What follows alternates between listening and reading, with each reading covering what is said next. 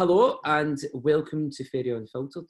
Uh, I have an amazing and special guest, that special that I am going to let him introduce himself. On you go, mate. Hi, how you doing? Uh, my name is Andrew Kearney. I am honoured to be on this podcast with Chris. Uh, I am a former Scotland's strongest man, seven times world, eight times European champion, and I am known as on social media as Andy the Outcast because I run a gymnasium called Outcast Barbell Sanctuary, the gym for the commercially unwanted. I love it, man. Did you always have this sort of nickname, the Outcast, or was that something that sort of came along with the gym? No, it was I, I, my, my my original username on um, social media was Andy Chunky Monkey. I used to call myself the Chunky Monkey. And uh, I changed it to the Outcast when the gym opened. I just felt if I'm calling the gym Outcast Barbell Sanctuary, I had to be the original Outcast. So I, I changed it to Andy the Outcast. Uh, and uh, I, have been known that way. So people meet me and they'll go, "Hi, nice to meet you. You're Andrew Kearney. You're Andy the Outcast." So, so it's, it's uh, stuck with me. And uh, I love it, man. I love the branding. I love your branding. See, like the, the electric green and the black. It's your whole your kit and everything like that. It's really, it's really nice, man. I really like that. Oh, there we go. Right, so um, we are going to dive in a wee bit differently from some of the podcasts you've been on, and going to dive into more a specific and very, very interesting story um, about your trip to Ohio. Yeah, uh, this in March it was the anniversary, the ten year anniversary of my uh, very serious injury, which resulted me being in a wheelchair for almost a year, uh, and a lot of people have asked me that I've, I've, I've mentioned it, showed pictures and stuff, and I've, I've we've talked about. I like to use the term from wheelchair to world champion, but a lot of people would like to hear a lot more detail and specific kind of uh, things that I've done from that very um, horrible instant to being a, a, essentially a seven times world champion. Uh, so to get to get the instance uh, to get the, the, story started, instant the, the story started. uh, I need to take you back to 2009, right? 2000. Right. I'm, I'm, I'm, we're doing a we're doing a, a montage back to uh, some some history. No, I'll take you back to 2009, and uh, I was um, competing at UK's Strongest Man in Belfast. 2009, August. I was competing in UK's Strongest Man in Belfast and uh, I was at the time one of the top guys in Scotland, maybe top two in Scotland. I would win a win a strongest man title. I'd come second, and I was I was teetering on the brink of top ten in Britain. There was some really good strong men at the time: Terry Hollands, Jimmy Marku, Lawrence Shahlaei, all these amazing guys. And I was just on the periphery of making it into like the top ten. Now, at this point in my life, I was still doing door work. I was doing the doors four, five nights a week and I had just opened my first shop, which was in part, It was called Better Bodies Glasgow. It was a small shop selling sports nutrition products and supplements to go along with. I remember that. Yeah, so so that was my that was my my first kind of non door based kind of venture into income and a new form of income, a new revenue stream. So at this point, I was about 22, maybe 23 stone. I was bigger than what I was, and I was not in good in good shape. But nonetheless, I was still in pretty good nick for a strong man at the time. And uh, I was obsessed with my strongman career. I was obsessed with it. Nothing else mattered in my life, not my relationship, not my business, not my door work, nothing. I was just totally obsessed with strongman and getting to the stage where I want to get to. Now, in 2009, I went to UK Strongest Man in August and uh, I got a really bad injury. Uh, okay. I, tore, I detached my calf clean off the bone. My Ooh. calf came straight off the bone. There was no tear, no rupture. It was just basically the, the, the calf split uh, right off, and I was lucky. I, my Achilles uh, tendon was hanging by a thread. Oh, it, was a, it was a strange event. It was a truck pull event, but we weren't pulling a truck. We are pulling a, a motionless chain, and I, I, had been getting really bad cramps. Uh, I'd been getting really, really bad cramps through the competition. And, and, and, and I'll probably delve into some of the sides that you won't see in the TV, but I'd taken drugs. Uh, mm. I'd taken an enhancing drug that I shouldn't have taken. Basically, on the, in the, the initial day of the competition, some of the guys that were my peers uh, at the time, I, I, won't I won't name them, but the uh-huh. kind of top guys, basically were taking this uh, anabolic steroid type product called halotestin, which makes you ridiculously aggressive and focused. Now, right. I had never I had never took it took that particular product before, but Uh, it was almost like peer pressure. They were like, "Oh, you want some?" They, they were good friends, and and they were trying to get me to do something probably to benefit me. You know, yeah. a really bad reaction to this halotestin, and I got really really bad cramps. And in the first day, I was struggling to cope with the cramps, and I tore my calf a little bit. And then on day two, when I was just about to make the final, I, I ripped the calf clean off the bone, and that was the end of my tournament. Now, at the time, I, I didn't have access to uh, any kind of high level physiotherapy. The guy that was looking after me was a gentleman called Ronnie Simpson. He trained in the same gym as me, and God bless Ronnie, he's a great guy. But Ronnie's a kind of fixer upper kind of guy, get you fixed, get you back in the gym. So uh, I didn't, I, I just assumed my calf was torn, but it was black from ankle to knee my calf was torn, and uh, I, I, was still trying to train around it. I was still working the doors. I could barely walk upstairs, and uh, I was in agony. So I went to the World Championships in, in, in 2009. November 2009, I went to the, the, the, WPF World Championships in Las Vegas. At this stage, I started delving into powerlifting. I was full time strongman, and this would be my first international competition uh, in powerlifting and we we done a pit stop in New York, and for whatever reason, the the the, the apartment that I stayed on was directly above a physiotherapist. So I thought this must be fate. So I brassed it, mm-hmm. walked into the physiotherapist, and I was like, I, I, just gave them some bullshit spiel. I'm the most manipulative bullshit brass neck. I, I walked into university and said that I had got a, a an, an, acceptance letter into my university, and I lied, and I got into uni with no qualification. So, uh, and uh, I suppose, honest truth, I've got an honours degree, uh, which, which with no hires.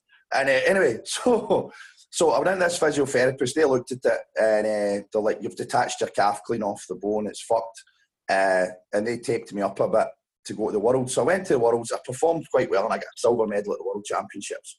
That but, is so impressive. That that was tore off the bone, and you still yeah, got a silver. That's I silver medal, silver medal in my debut. I was quite chuffed and, and so on. So then we need to fast forward to March, and this is what happened now. From November to March, I was getting ready for the biggest competition of my life, the Arnold Classic, the Arnold Schwarzenegger Classic in Columbus, Ohio.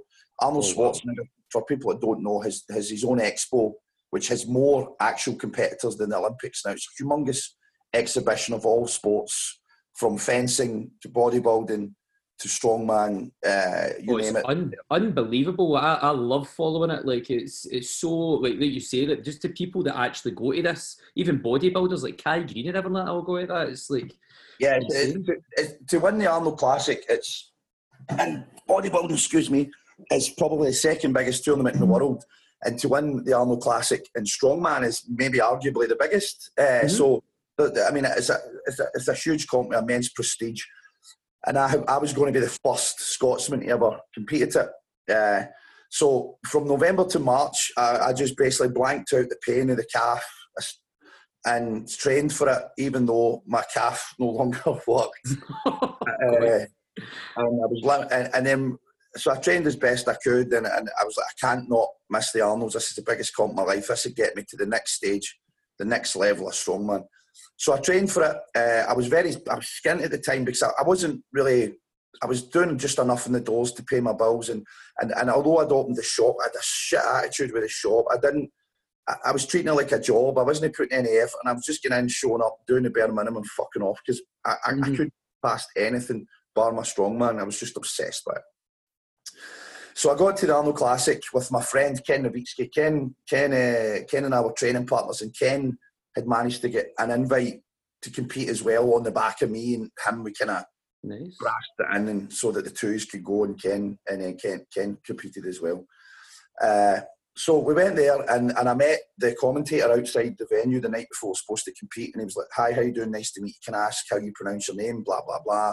I was like, "Andy Kearney." He's like, "Right, okay, thank you so much." And, and he says, "I said I noticed you're limping really bad. What, this, you get an injury?" And I was like, "Yeah, I've detached my calf." Uh, and he's like, all right, fuck, you know, be careful tomorrow.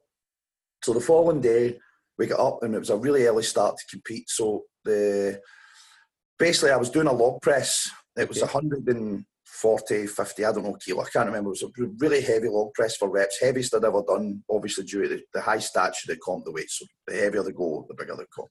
Mm-hmm. So I was doing this uh, log press for reps and I had cleaned the log and tried to press it above my head.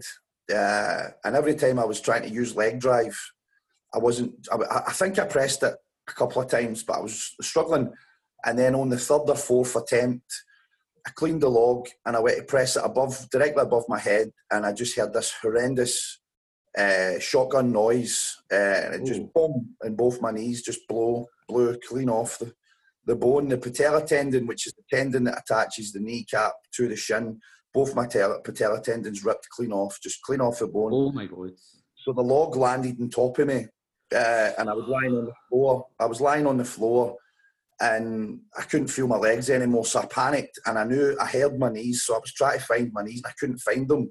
And what had happened is because the quadricep tendons attached the, the, the, muscles at the front of the legs, so people are not familiar with the quadricep tendons, because the, the, the, the, force that I applied through them, ripping ripping the kneecap off, they'd actually pulled the kneecap up.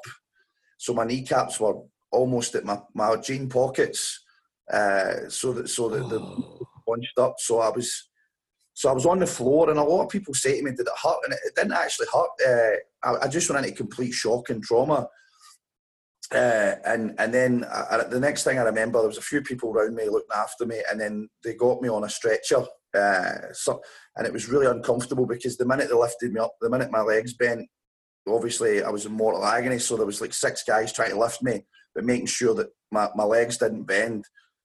So, uh, so I got to I got to the Grant Medical Centre, which was just round the corner from Columbus, Ohio, uh, in Columbus, Ohio, just around the corner from from the venue. Mm-hmm. And uh, I was lying there. I had no one with me. Ken had continued on with the competition. Uh, Ken Ken continued to lift. And to be fair, a lot of people like, I can't believe he just didn't walk away and come and support you and look after you. He was his best friend. But I kind of got it. Like it was like it was his dream comp as well. And I was uh-huh. like, there's nothing as, as selfless as it sounds, I was like, there was nothing he was going, he could have done that was going to change the variables of my situation, rather than perhaps hold my hand and tell me it's going to be okay. But I felt at 22 and a half stone and 30 years of age that I didn't need that. so, so, uh, so yeah, so I went to the, the Grant Medical Centre and, and I, I, was just in blind panic because I, I, was like, right, first of all, how the fuck am I going to pay for this? Mm-hmm. Second of all, how the fuck am I going to get home? Right. Third of all, am I ever going to walk again? Am I ever going to walk again? So I was lying there. I'd went from, you know, one of the strongest men in the country, a, a doorman in Glasgow city centre that was fearless and felt like he could walk through walls. And I was lying on a bed, basically saying I might never walk again. So the whole fear and inevitability of it was just horrendous. Uh, and then they started pumping me full of morphine, uh, which I didn't want them to do because I didn't feel like the pain was was excruciating, but they were just like, no, you need it, you need the morphine. So they started pumping me full of morphine. It wasn't actually morphine; it was a thing called Dilaudid, which I've later okay. found out is even stronger than morphine. It's like, nice. yeah. so yeah, so I, I ended up, I, I, I, went in for an MRI scan, and I was out my fucking tree, and. Uh, and, and I, even at this point, I was like in denial. I was like, maybe it's just dislocated or Aye not as bad as it is. You know, I'm sure maybe they can just pop them back in. But so I went in for an MRI scan, and then they, they took me into my hospital bed, and they said, "Listen, you've detached both your legs. We're, we're going to operate tomorrow morning on you." And they said, "Look, what's happened is the most horrendous thing, you know, in the world. But if it was going to happen." It's happened in the best place because we've got the number one knee surgeon in America, and he works on hundred million dollar NFL players. So, Sweet. so kind of really bad, but if you're going to have it bad, this is the mm-hmm. place. To Aye. so I was like, right, good. So I was petrified about just getting under the knife the next day, and uh, I woke up. I, I, didn't really sleep, to be fair. I couldn't eat. I was just stressed and full of morphine. I was just kind of semi-submerged and just fucking fear. I was, I was a horrible position. And uh, I remember them putting me on the slab and putting me under and then uh, a funny story, I, woke up in my bedroom after the operation and I had a bucket. Uh, and I says to the woman, where's the bucket come from? And she laughed and she went, when they woke you up after the, the operation, uh, you, you, kept saying panically that you were going to be sick, you were going to be sick, you were going to be sick. So they gave you a sick bucket and then you wouldn't let go of the sick bucket and everybody tried to take it off. You tried to fight them and you were saying it was my fucking bucket. Uh, And then they said you became transfixed with one of the nurses' jumpers, this old nurse, and you said you were saying how beautiful a jumper was.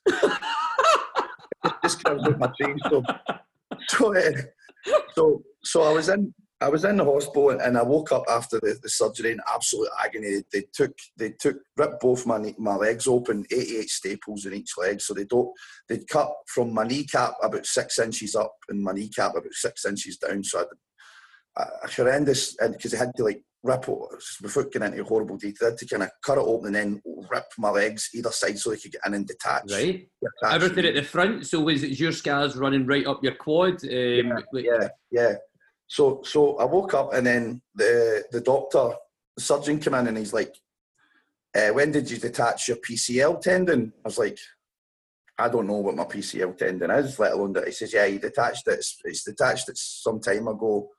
Uh, it's severed and severed off the bone and doesn't exist. He said, so when I done the surgery, he says, you've got no PCL tendon in your left knee. That snapped off at some point. Obviously, I've not known it. Just came off or something. He says you've your right calf's totally detached, and he says you've got horrendous arthritis in your knees. And I was only 30 at the time, and I was like, "Well, that's the first time I ever felt old." You know that first time you get a grey hair. I was like, "Aye, yeah, your, your knees are fucked." So that, then he says to me, he said, "Listen, Mister Kearney, I should tell you this right now. There's no guarantee that uh, you're going to walk again." He says, uh, "He says, but I want to tell you this right now. This the, the operation was a success." I'm really pleased with it. He says, but your lifting days are over. He says, please, in the interest of getting your head round the concept, start accepting that you will no longer lift. And, uh, and, that's and, a lot and, of blows to take in just one sitting, like not being yeah, able to walk, no more lifting. It was a shake up of days. and uh, and then and then my, my, best mate Ken came in. He's like, "Oh, I just met Arnold Schwarzenegger and fucking blah blah blah." I was like, "Fuck you!" That's a, what a kick in the balls. I, I, I, was like, "Cheers, you fucking dick!" And I was like, "I'm sitting here contemplating never walking again." You're like, "I met Arnie," and, oh. and I was like, "Okay." I was like, "Thanks."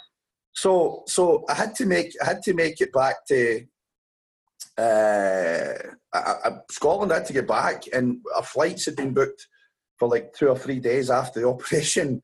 And they were like, oh no, you need to stay here for like six weeks. You need to stay here for this. And you need and I was like, no, I need to go home because I couldn't afford yeah. the, the, medical bills. It was like literally they were charging you per aspirin. They were charging you like an insane amount of money. And I was like, I can't stay here for six weeks. I'd, it would be cheaper for me to stay in the fucking Ritz Carlton. Mm-hmm. And uh, plus, I'd be missing. I was self-employed, and I, I just wanted to get home, and see my family, my mother, and everything else. So they says you're not leaving in two or three days' time unless you prove that you can stand up and walk in a Zimmer, because they said they would not allow me to leave unless I could stand up. So I spent the next two or three days just re- recovering and, and, healing, and uh, I was in, just I was just skinning and out of consciousness with the painkillers and the morphine and everything.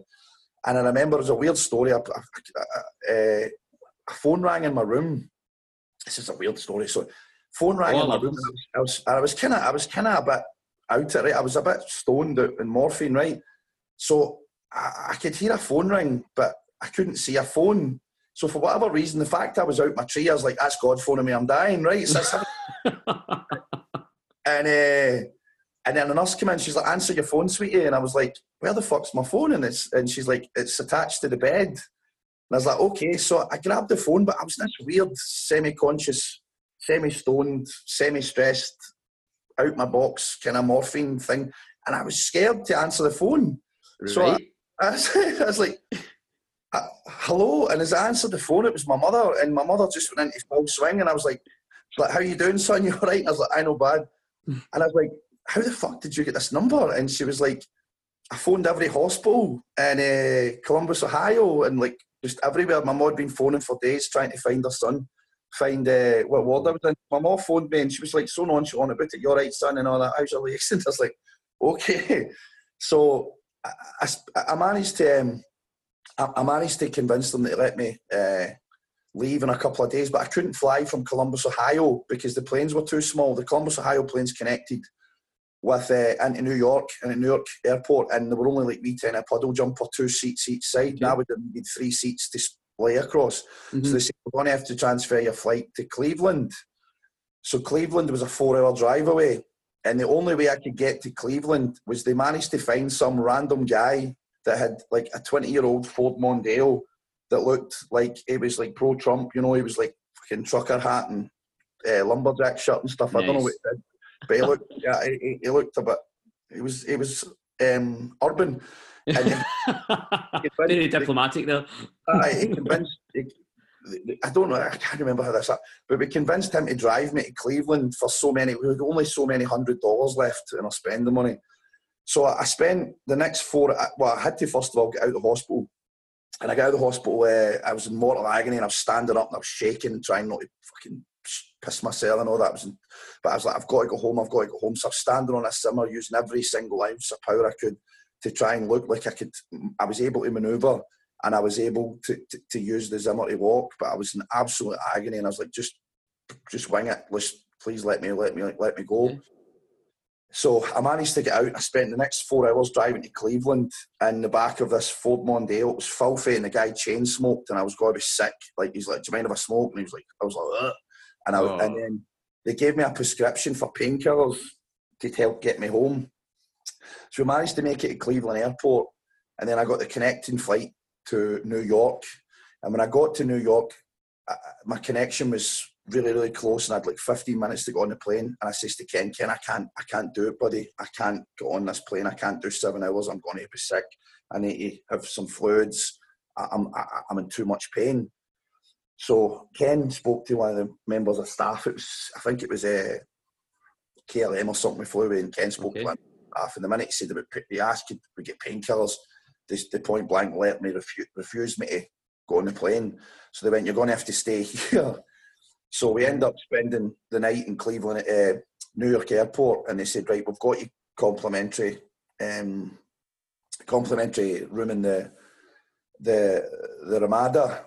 Uh, so they gave us these slips. It was like food and a, a free night at the, the, the hotel and everything.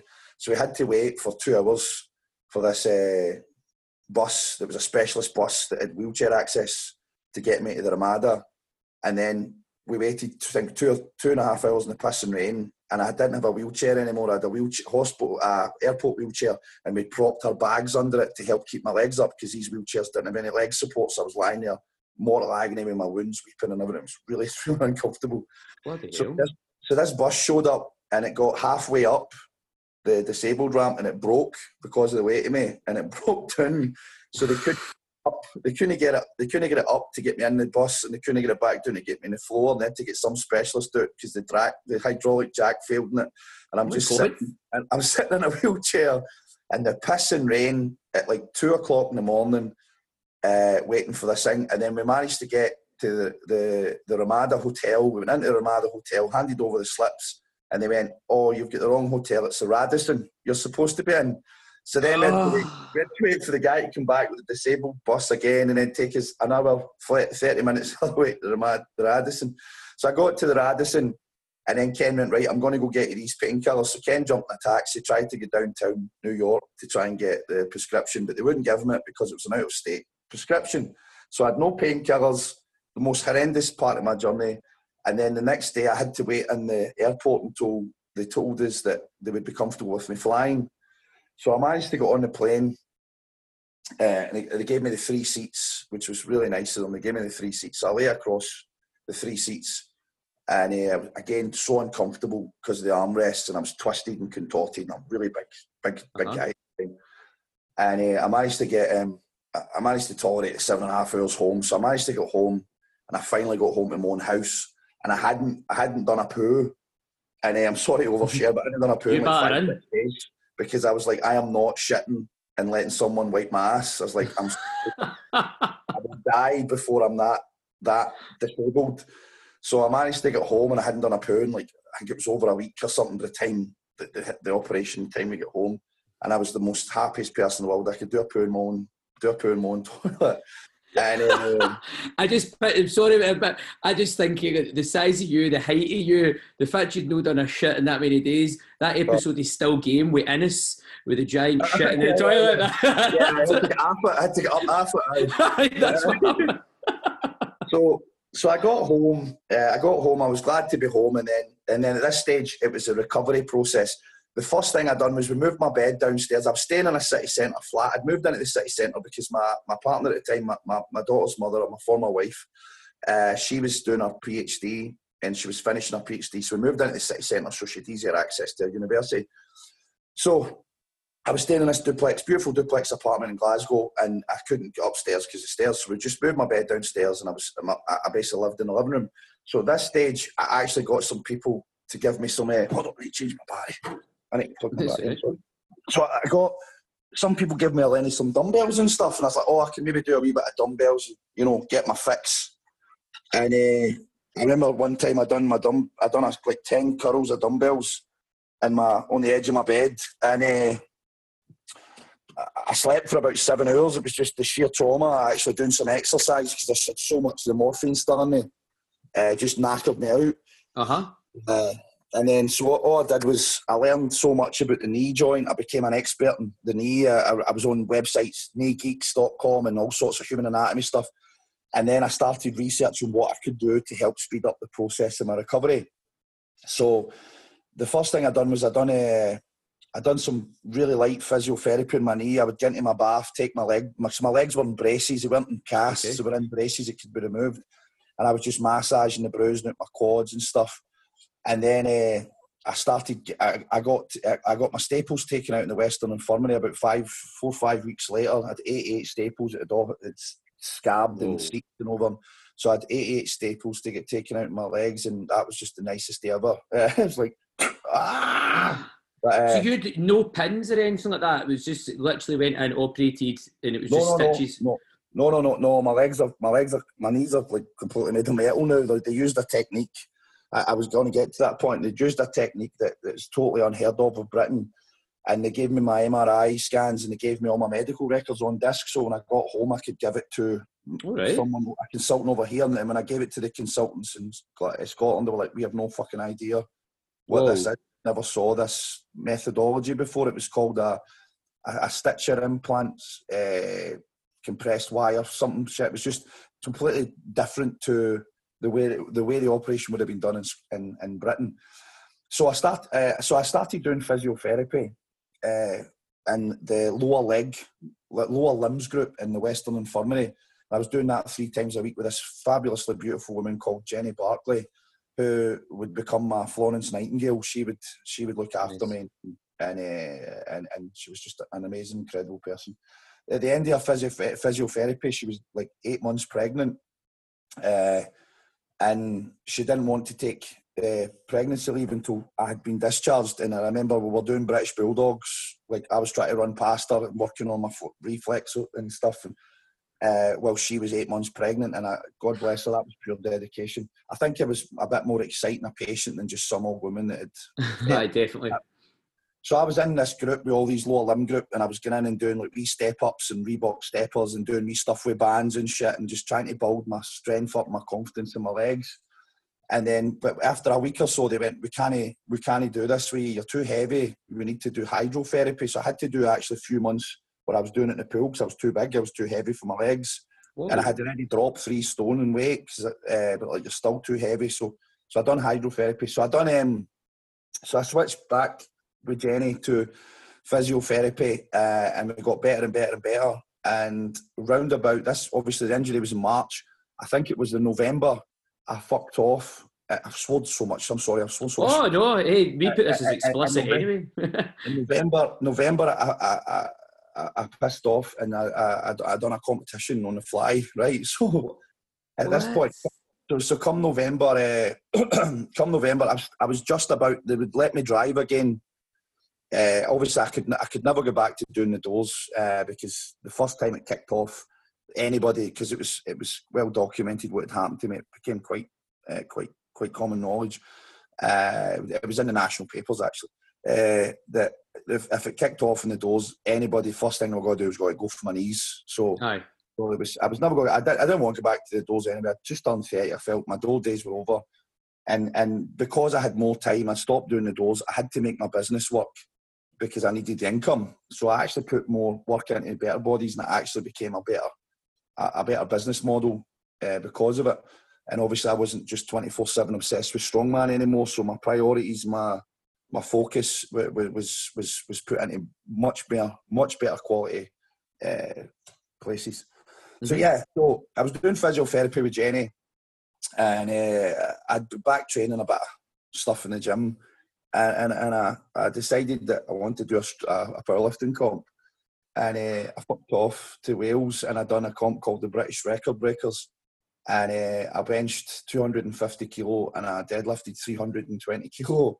What? And, uh, yeah, and uh, and uh, I came back and I was I was I was in in the Monday and low legs group and I was a bit tender from the competition and she's like, "Oh, you okay?" And I was like, "Yeah, I overdone it a bit on Friday. Didn't want to tell her that I had sneaked into Wales and, and pulled 700 pounds." So uh, so then someone messaged me and said, "Listen, the, the Sunday Mail want to do a story on it." and uh, the Sunday Mail came into the, the physiotherapy and they uh, had to confess to the, the two girls, Jenny Barclay and Jenny Smith, that I'd been I'd been powerlifting. Oh. I, had my. I, had my, trophies and stuff, and I was like, "Yeah, I kind of won the British Record Breakers." And Sunday, uh, Sunday Mail want to come and do a story. Is that okay if I get a picture with you? So like, yeah, okay. No wonder you were a bit tender this week. So, uh, so yeah, so I, I won the British Record Breakers in November. So I went from literally a wheelchair to pulling 700 pounds in March to November. Uh, now, a lot of people ask how I done that, uh, and it, it, was a combination of a few things. Right, this is probably the most important part of the the the the, um, the podcast. Uh, stupidity uh, was was a big thing. I was I was too stupid to believe that I couldn't do it, and uh, I almost became fearless because of that. Another thing was I wanted to prove the physio, the the surgeon wrong when he says my my my lifting days were over. I never said it at the time to him, but the minute he said it, I'll, I'll fucking show you, right? That's mm-hmm. just me. That's just me in a bat. I, I, I, I put so much love and dedication and effort into my physiotherapy, my rehab. I followed everything to the letter.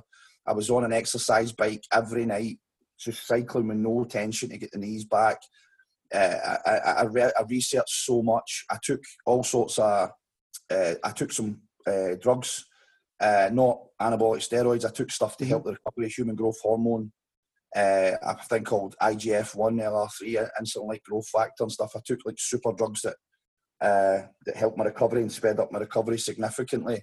But I don't think they were a massive I don't think they were the only reason, but they did help. But obviously, them alone wouldn't have done it without the dedication uh, and, and and the structure and planning in my physio, my, my physiotherapy and my recovery. So I went um, after I won the British Record Breakers in November. Uh, I done my first full powerlifting comp in uh, Scotland, and I started squatting because the first comp I done there was no squat. Now, if you know okay. squat, squat's the one that's really dangerous on your knees. So I did my first ever squat competition.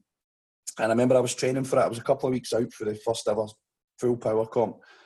And uh, I went down with a squat, and my training partners, God bless them, were all amazing people and still good friends to this day. I went down with a squat, about 220 kilo. Uh, and I went, ah, fuck. And they all grabbed me, grabbed the bar, put me on the floor, started giving me the kiss of life and everything else. Thought I'd hurt my, my legs, hurt my knee, and they were all shitting it and panicking and everything. And then it turned out that I'd actually I'd put, pulled my boxer shorts up too high, and I, I, put my belt on, and my belt had caught the back of my boxer shorts. When I went down into the hole, I ripped the arse of my boxer shorts out, and I went ah fuck. But they all thought I'd hurt my knees again. So when they realised that I hadn't hurt my knees, I just ripped my boxer shorts. They went for giving me the kiss of life on the floor, just kicking the shit out of me. So, so I went. Uh, so and a weird twist of fate, I went back to the World Powerlifting Championships in 2001, and uh, I ended up in the same airport. I was the World Championships was in uh, Palm Beach, in uh, Las, in uh, Florida. Uh, so this would have been I injured my knees in 2000 and, uh, 2010 in March mm-hmm. 2010, and it was now April no September 2011. So it was 18 months. I'd went wow. from a wheelchair to back competing at the World Powerlifting Championships, and uh, I remember it was really it was a really stressful thing. I actually got injured two weeks before the comp. I tore my hamstring, not pretty bad, and I was like, oh, it's just fucking. You know, I trained so hard for it. I was just so desperate to go back to America mm-hmm. and prove everybody that said I couldn't wrong. So I remember flying. I had to connect in the same airport in uh, Newark, and I was remember walking through the airport saying, "18 months ago, you were sitting over there in your wheelchair, not yeah. sure if you were going to get home." So I got to, I got to Palm Beach, and uh, I, I, had a, an incredible competition, and I managed to win uh, the World Championships, and it was really good because my my the goat, the greatest of all time in powerlifting, a gentleman called Ed Coan, who, if you know, he's like if you know powerlifting, he's he's Pele, he's like to football Pele or boxing right. Muhammad Ali. Eddie Coan's a god. Eddie Coan came up to me before uh, I was going to lift, and he says, "I heard all about your injury. Uh, I've got your back today if you need anything." So he looked after me, and it, I felt uh, super energised because the greatest of all time was generally if you're a powerlifter and Eddie Coan's watching you, you know, you, you, you try a bit harder. Mm-hmm. So I managed. So I managed to win the, the World Powerlifting Championships in Palm Beach in 2011, and uh, since then uh, I've won seven world titles. Uh, I won in London in 2012, and I've won in Czech Republic. I've won in Hungary. I've won in Slovakia. But still, to this day, people still come up to me and go, "How's your knees? How's your knees, Andy?" And I'm like, "They're fine. I've just squatted 400 kilos. I've got the biggest ever squat by a Scotsman. My knees are fine. Will you stop fucking asking me? it's a total jinx, you know. I don't, I don't walk up to you just before a bit of sexual misses and go, "How's your erection problem?" uh, so, so yeah. So it was. I mean, that's a that's a, a short version, but I went from literally being in in Columbus, Ohio, lying in a, in a hospital bed, not knowing how I was going to go home, not knowing if I was ever going. I didn't know how I was going to get home. I didn't know how I was going to, have to pay for my medical bills. I didn't know how I was going to uh, be able to earn a living because my dormant days were now over. Yeah. I didn't know if my partner was going to stay with me, if she would su- support me and stay with me in a wheelchair. I, I, obviously, at the point she was at the final stages of uni, and she didn't. She didn't need to be looking after a disabled person. Uh, so I, I went from like literally totally despair of uh, of not knowing where my life was going to be in March of 2010 to September 2011 in the same country, going home with uh, a world title. So it was an amazing. It was an amazing 18 months, and I, I was lucky. Uh, I was lucky that my knees were my knees were repaired in America because I, I've known a few people that have had the similar injury. A gentleman called Richard Smith, who was Wales' strongest man, done practically like for like the same injury as me. And he got his knees done in the NHS. And God bless the NHS, it's certainly not the time to say anything detrimental about the NHS, not under mm-hmm. current circumstances. But he never recovered, never lifted again. Uh, oh, so, uh, again, I, I, feel a bit jinxed that uh, what happened to me. I felt I felt bad at the time, but in retrospect, I look back and I go, you know what? It was the best thing ever happened to me mm-hmm. because my priorities were all wrong. Uh, I was obsessed with strongman. I was putting no effort into my relationship, no effort into my, my, my business, no effort into anything at all whatsoever other than strongman. And then I went from that to switching sports to powerlifting because it was a safer option. I then realised that I was a, I was a decent strongman, but I, I call it the Happy Gilmore effect. And have you ever seen the movie Happy Gilmore? Yeah, yeah. Adam Sandler, remember he wants to be an ice hockey player, but yes. he can't skate for shit. And then mm-hmm. it turns out he's an amazing golfer. Well, I like to say that I was the, the Happy Gilmore of strength sports, where I was I was a decent strong man, but the injury forced me to focus on powerlifting, and I went from being a decent strongman to a seven times world champion in powerlifting. And then, as I say, I, I switched my focus back uh, I got out the doors, I got away from the doors, which which was a good thing because no one wants to get called a fat baldy bastard for the rest of their life and spat no. on. No, I don't want uh, that. It's, it's fun at first, but you know it gets a bit boring. uh, and then uh, I focused on my business, and my business grew. And then I had another shop, and then a gym, and and, and now I'm in a position where I've, I'm financially comfortable. Uh, so yeah, so a lot of people like, oh, it's terrible what happened, but every cloud has a silver lining, Chris. You know, Hundred percent. You're you're taking you're taking a, a, a, bad situation, a negative situation. You've just flipped it into an absolute positive. It's very yeah. very inspiring. It's it's an amazing amazing thing. Like the fact that like I, I, love the fact that you got to go back to like America and just yeah. prove. I just felt I just felt it was it was a bit a bit appropriate and all that poetic fitting as, as such that I went back mm-hmm. to the, the same country and, and, and won my first world title. So so yeah, it was um, an, an amazing period of my life. I know it was ten years ago, but as I say, I've never really spoke about it. I've I've put pictures up and uh-huh. mentioned it, but a lot of people don't know that I was stuck halfway up a disabled bus ramp uh, on my way to the wrong hotel, uh, uh, and people don't know about holding my poo in for a week, and people don't know about my mum calling me when I was out my train morphine and giving me the fear of my life. So I just thought a lot of people I felt would like to hear more about the process from being on the the being on my knees at the Arnold Classic, try to being on the floor, try to find my knees to being number one in the podium in 18 months.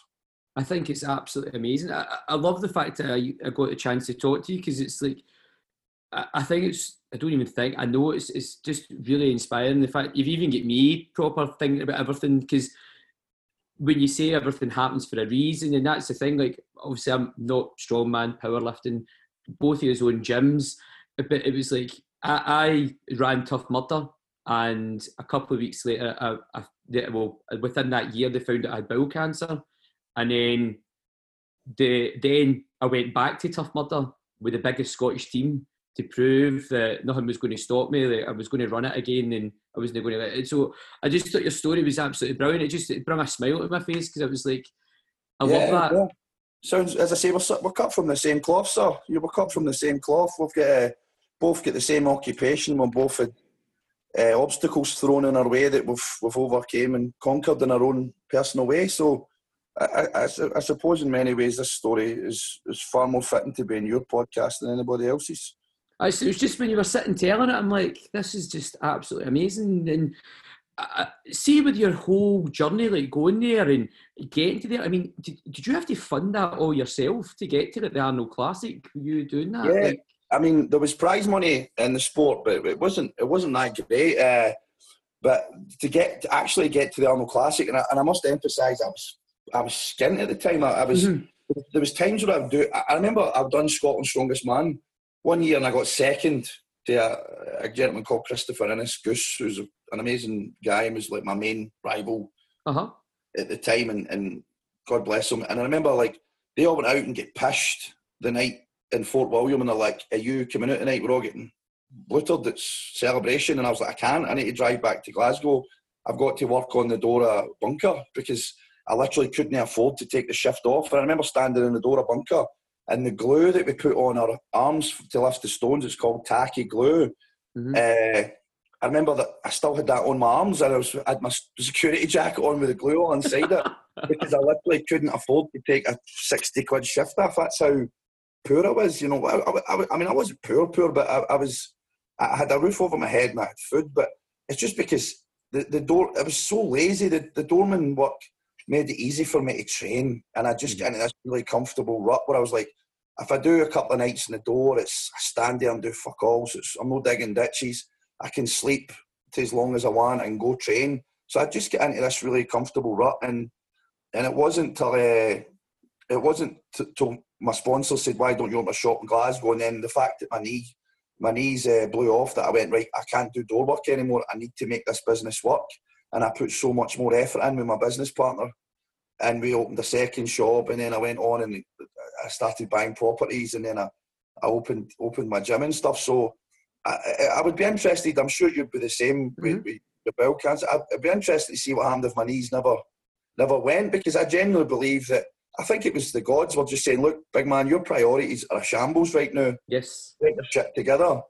And uh, so I've got no regrets in the slightest uh, well, sometimes when I go down on my hands and knees to find stuff under the couch, my, uh, my knees, I've made a metal, so when I lean on my knees, it can be quite uncomfortable. So mm. that's the only time I've got regret. no, uh, it's it's brilliant. It's it's a great.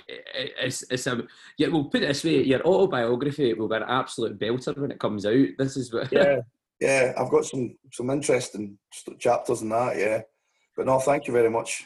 No, thank you so much, Andy, for sharing your story, and thank you. And it's it totally inspired me, and I'm sure it's going to inspire many others. Just that nothing, nothing should stop you from chasing chasing your dreams, and you've certainly proved that.